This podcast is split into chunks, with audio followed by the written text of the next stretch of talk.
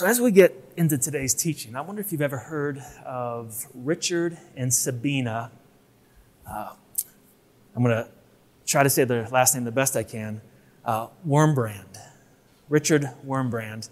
Uh, he was born in 1909 in uh, Bucharest, Romania, the youngest of four boys in a Jewish family.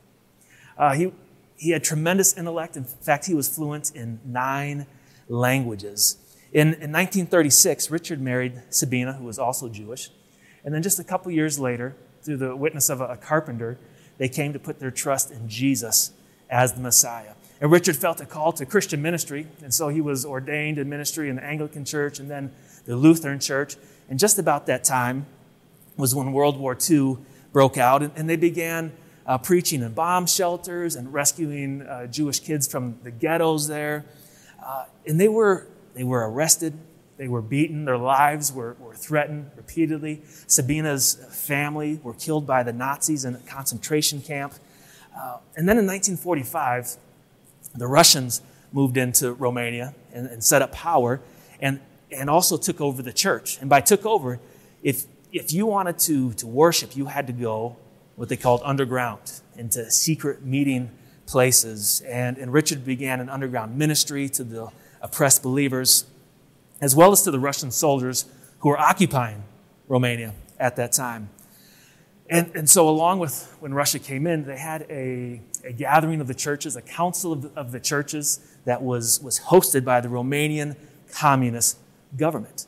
And basically, it was a uh, propaganda event where many religious leaders, many Christian leaders came up and, and they pledged their allegiance to the communist regime, to the new regime, the new power. And, and Richard and Sabina were there, and Richard recounts that Sabina said to him, Richard, stand up and wash away the shame from the face of Christ. They are spitting in his face. And he said uh, to her, If I do so, you lose your husband. And she replied, I don't wish to have a coward for a husband she was fiery. She was fiery. And so Richard walked to the podium and he declared in front of the delegates, and it was broadcast nationwide, that his only allegiance and, and the believers, their only allegiance should be to Christ. Well, that didn't get him off on the, on the right foot there with the, uh, the, the communists. But for the next two years, Richard began distributing copies of the gospel. Many times they were uh, hidden in, in communist propaganda. He just covered it so it looked like communist propaganda, but when he opened it, it was the gospel. He helped smuggle those same gospel uh, copies into Russia as well. But in 1948, he was arrested, and Sabina was arrested. And she, for three years, worked as a slave laborer. And for three years, Richard was in solitary confinement. And then he was moved to a group cell, and for five more years was tortured. And in his solitary confinement for three years, he was in, in a cell that was 12 feet underground, no windows, no light, no sound.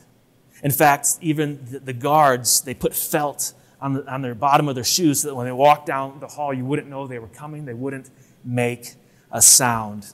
Uh, and he, he later recounted that he maintained his sanity by sleeping during the day, staying up all night, and, and, and making a sermon and then preaching the, the sermon to himself. And he, he had to do it at night so the guards would not hear him and continue to, to beat him. So for, for three years, um, he was in solitary confinement. And in his imprisonment, he was beaten, he was tortured, and he later wrote about it in, uh, in several books. But one that's kind of the, the, most famous is called Tortured for Christ. Tortured for Christ. Uh, and he, he recounts uh, just a little bit of, of what happened and, and what he said of, of the imprisonment and, and what they went through is that Christians were hung upside down on ropes and beaten so severely that their bodies swung back and forth under the blows. Christians were also placed in icebox refrigerators, which were so cold that frost and ice covered the inside. I was thrown into one while I had very little clothing on. Prison doctors would watch through an opening until they saw symptoms of freezing to death. Then they would give a signal. The guards would rush in and take us out and warm us up. When we were finally warmed, we would immediately be put back in the ice box cells to freeze, thawing out, then freezing to within minutes of death, then thawed out over and over again. Even today, he says, there are times when I can't bear to open a refrigerator. We Christians were sometimes forced to stand in wooden boxes. So imagine a, a wooden box, only slightly larger than we were. This left no room to move, and dozens of sharp nails were driven into every side of the box, with their razor sharp points sticking through the wood. While we stood perfectly still, it was all right. But we were forced to stand in these boxes for endless hours. And when we became fatigued and, and swayed with tiredness, the nails would, would pierce our bodies if we moved or twitched a muscle. They were horrible nails. And what the communists have done to Christians surpasses any possibility of human understanding. And so his body, even after he was out of prison, bore the marks, bore the, the scars of his, his torture. Well, in 1956, he was released and he was told, Do not preach Jesus. Richard continued to preach Jesus, and three years later was arrested again and sentenced to 25 more years in prison. Um, and I mean, you would, you would think that Richard and, and others, like they would learn their lesson. Like, hey, just, just be quiet. Just stop telling people about Jesus, Richard. That, that's all you have to do. No more beatings, no more prison. And Richard, uh, another place in the book, he says, it was strictly forbidden to preach to other prisoners. It was understood that whoever was caught doing this received a severe beating a number of us decided to pay the price for the privilege of preaching. So we accepted their terms. It was a deal. We preached and they beat us. We were happy preaching, they were happy beating us, so everyone was happy. That's, that's crazy, right? That, that is, we preached, they beat us, we were happy preaching, and they were happy beating us, so everyone was happy. Richard he didn't have to serve the 25 year term. He was released, uh, spent a total of 14 years in, in, prison. And then he and Sabina started a ministry called, um, well, I, I, know what it is, I've, I just blanked here. Uh, the Voice of the Martyrs. Started the Voice of the Martyrs, which is, is a ministry that served the persecuted church around the world. Especially if a family member was in prison, they could come alongside and provide uh, resources for the, the family that was, was not in prison. Um, and, and through that all, like Richard never, he never got bitter towards his captors, towards those who uh, were just relentlessly torturing him. And he would say, and his message was hate the evil systems, but love your persecutors. Hate the evil systems, but love your persecutors, love their souls, and try to win them for Christ. And, and so he even says, you never know that that, that guard that um, that person who's beating you may be the next apostle Paul. Those, those were his words. That was his outlook while he was in prison. So you can, you can check out the, that book. Uh, there's also a, a, movie by the same name. It's free. It's online. It's about an hour long. I'll put a link there in the comments. Uh, but uh, he was just one of countless Christians who, who he was imprisoned with. He tells about their stories as well. And it's just difficult to fathom. And it, and it's, and it's astonishing that they continued in their faith in the worst circumstances possible. Like their, their faith, I'm, I'm sure there was times when they questioned. I'm sure there were times where, um, like they wanted to be like, all right, I'm, you, you win. You win. I mean, there, were, there was times, uh, Richard talks in the book where they just uh, talked about, uh, they had a, over the loudspeakers all day long. Communism is good. Communism is good. Commun- just trying to, to brainwash them. Uh, and he talks about the, the beauty of the, of the underground church. He talks about the, the beauty of, of the persecuted church. And he says, you know, we didn't have cathedrals, but we'd go out into the forest and look up into the stars, and that was our cathedral. Uh, he talked about we didn't have an organ, but we could hear, hear the birds singing their praises to God. And then, uh, after talking about the, the church, he says there were Christians that were, were caught and sent to prison right, right as they were leaving these, these secret services of theirs. And of them, he said that they, the Christians, they wear chains with gladness. They wear chains with gladness, with which a bride wears a precious jewel received from her beloved. They received Jesus' kiss and his embraces and would not change places with kings. I have found truly joyful Christians. Now, listen to this. This, this is Richard. Again, 14 years in prison, tortured. I have found truly joyful Christians only in the Bible, in the underground church, and in prison. What, what does that say of, of us? Uh, and, I've taken a bit more time here in the introduction than I normally would, and, and partly be, because, like what Richard was going through um, and being in prison isn't too different than what Paul was experiencing in his trials when he writes this New Testament letter of Philippians, this letter that we are, are currently studying. So if you want to turn your Bibles to Philippians chapter 1, uh, we're going to begin in verse 12. Um, and so the author Paul, he's, he's in prison, he's awaiting his trial. And like Richard, he, he endures his trial, his imprisonment, with just uncommon resolve, an uncommon joy. Joy, where like when I look at their circumstances and I look at my circumstances and I look at their responses and I look at, at my responses, I, they don't seem to, to match up.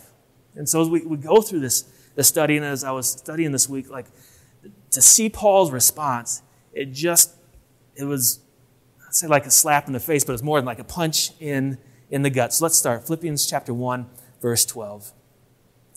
Paul says, now I want you to know, brothers and sisters, that what has happened to me has actually served to advance the gospel. What, what's Paul talking about? What has happened to him? Well, he's, he's in prison, so that's what he's talking about. What has happened to me, this imprisonment, has served to advance the gospel. He says, like, I know your word for me, but listen, there, there's some good that has come out of this. Verse 13 says, As a result, it has become clear throughout the whole palace guard and to everyone else that I am in chains for Christ.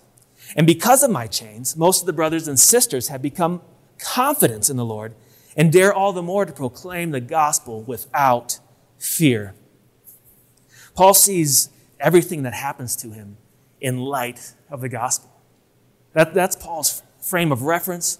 Everything that happens to him, he sees it in light of the gospel. Even, even the bad stuff, even the un- unpleasant stuff, he's always asking, how is this advancing the gospel? How is what I'm going through right now going to advance the gospel? And even when his life circumstances are they're beyond his control.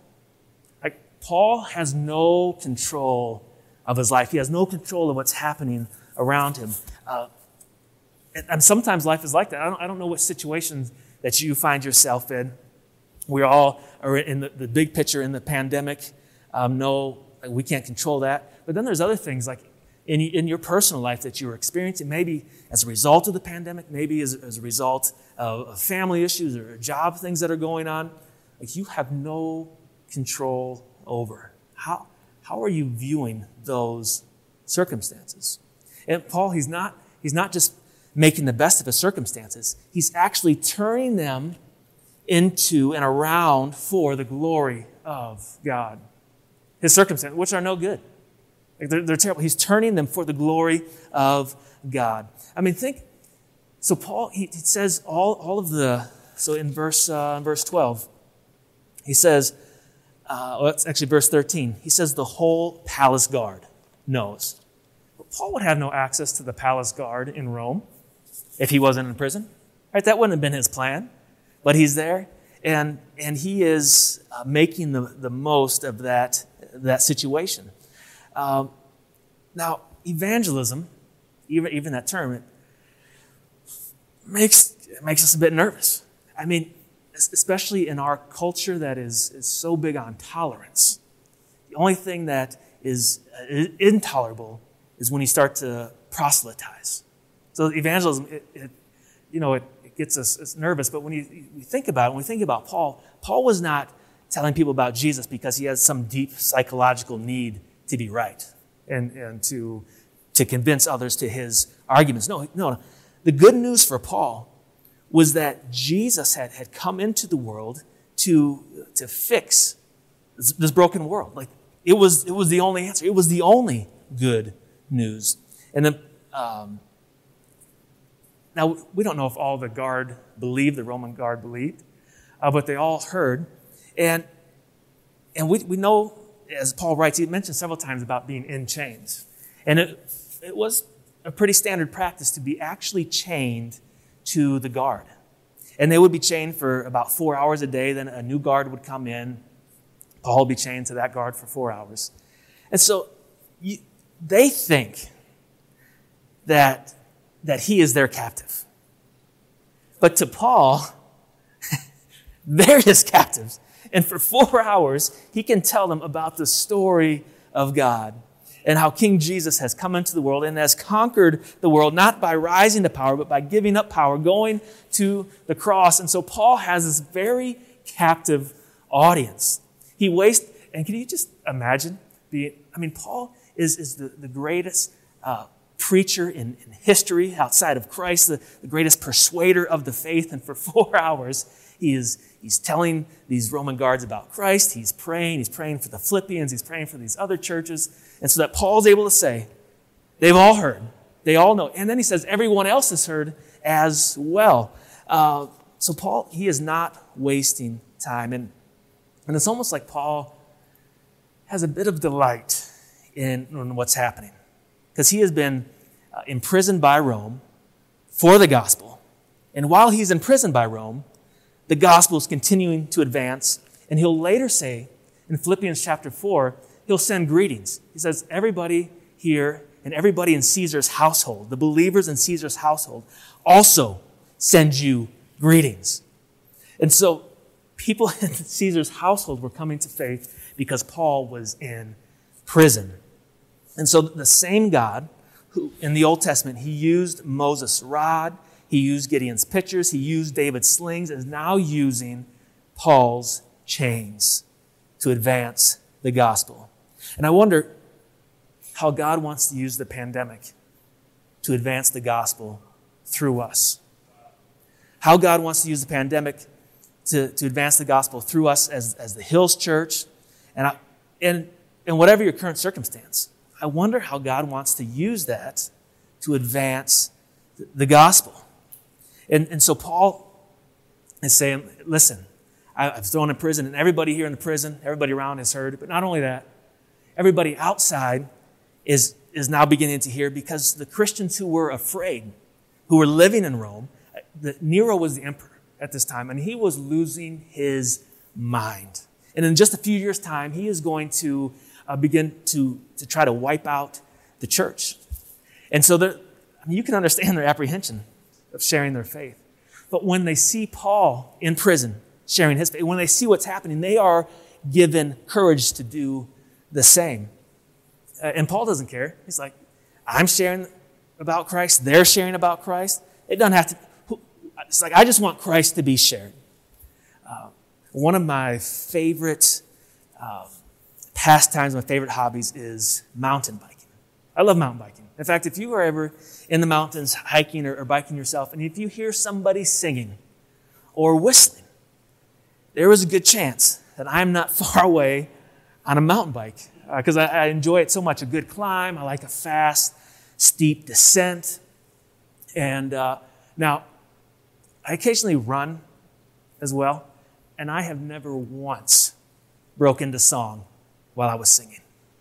And, and if you if you know someone who has, you should probably get them some help. You know, running's not the, not the same, but mountain biking. And I, I love mountain biking. And in, in my uh, 13 years of riding in Colorado, I've only crashed once to where I ended up in the hospital. That's, that's a whole nother, another story.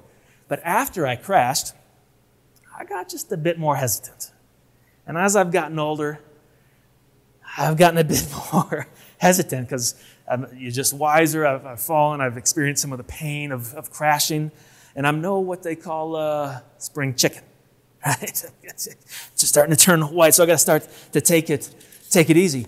Um, but if, if I've been on a trail multiple times, like, and I've got it figured out, I'm going quick. But if I'm on a trail for the first time, and I'm coming up to something that looks a little sketchy, maybe there's a rock coming or a spot where it looks like I'm going to be going, uh, like I'm not one of these guys that's going off catching a bunch of air like that kind of ride. So I'm, I'm a bit hesitant. Uh, and sometimes we'll even get off the bike make sure no one's watching first, you know, I'm get embarrassed, and then walk the bike. But if I have someone riding with me that's been on the trail before, that's a good rider, and, and I'm coming right behind them, and I see them come up on something that by myself I wouldn't do, but I see them go over it. If I see them do it, then I'm like, ah, I can do that.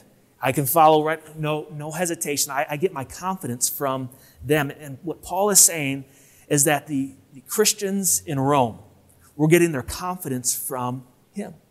And sometimes, as believers, we, or maybe, have you ever been around uh, a Jesus follower who was just so, uh, like, contagious with their faith? Like, everywhere they go, everybody knows. Not, not in a, a weird, like, cra- crazy way, but just like, man, this person loves Jesus. Jesus has changed their lives, and everyone knows it. And like when I'm around that type of person, it, it makes me want to be that same way with my faith. And so I wonder who at the Hills Church, who's going to step up and set that example? It, and who, the rest of us should follow that example, but, but some of us need to step up and set that example. Um, Paul will later, a few verses later, uh, Philippians 4:18, will say, uh, "What does it matter?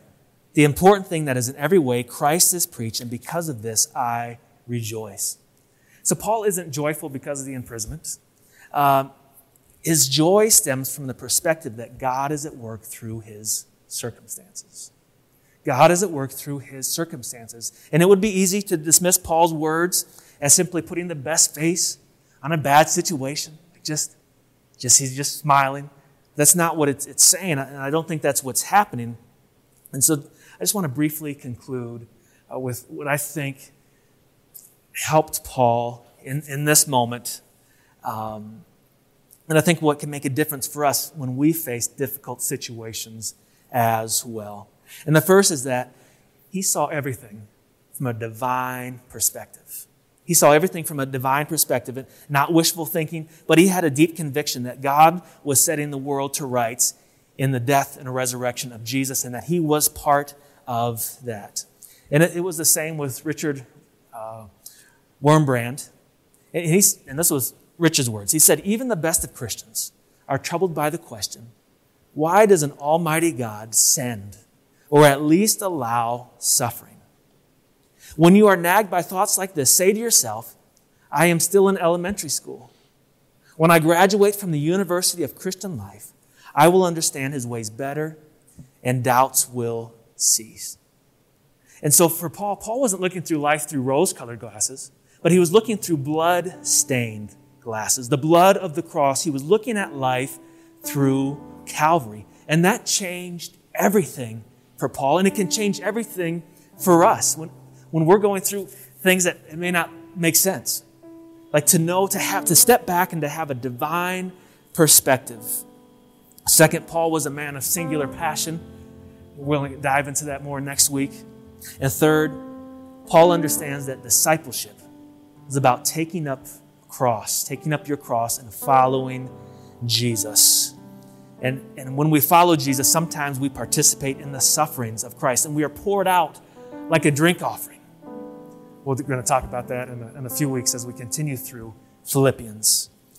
So I just want to leave you with this that there is no greater purpose in life than to live for Christ. So is, is he your king? Have you given him your allegiance? Have you do you see life through those blood stained glasses. The blood of Christ, the blood that was shed for you and for me and for all peoples, all nations, at all times. Let's pray. Father, I thank you for those bright, shining stars in the faith who have gone before us. The Richard and Sabina Wurmbrands, the, the Pauls, the, the others who have been tortured, they've been imprisoned for their faith, and came through the other side. And, and for those who did not. And I pray that, that we would have that same outlook, that even when our circumstances are beyond our control, we would step back and say, How is God using this for His purposes? How is the gospel advancing in these circumstances? So, God, would you give us the strength? Would you give us the ability to have joy and resolve even in the midst of our struggles? It's in your name I pray. Amen.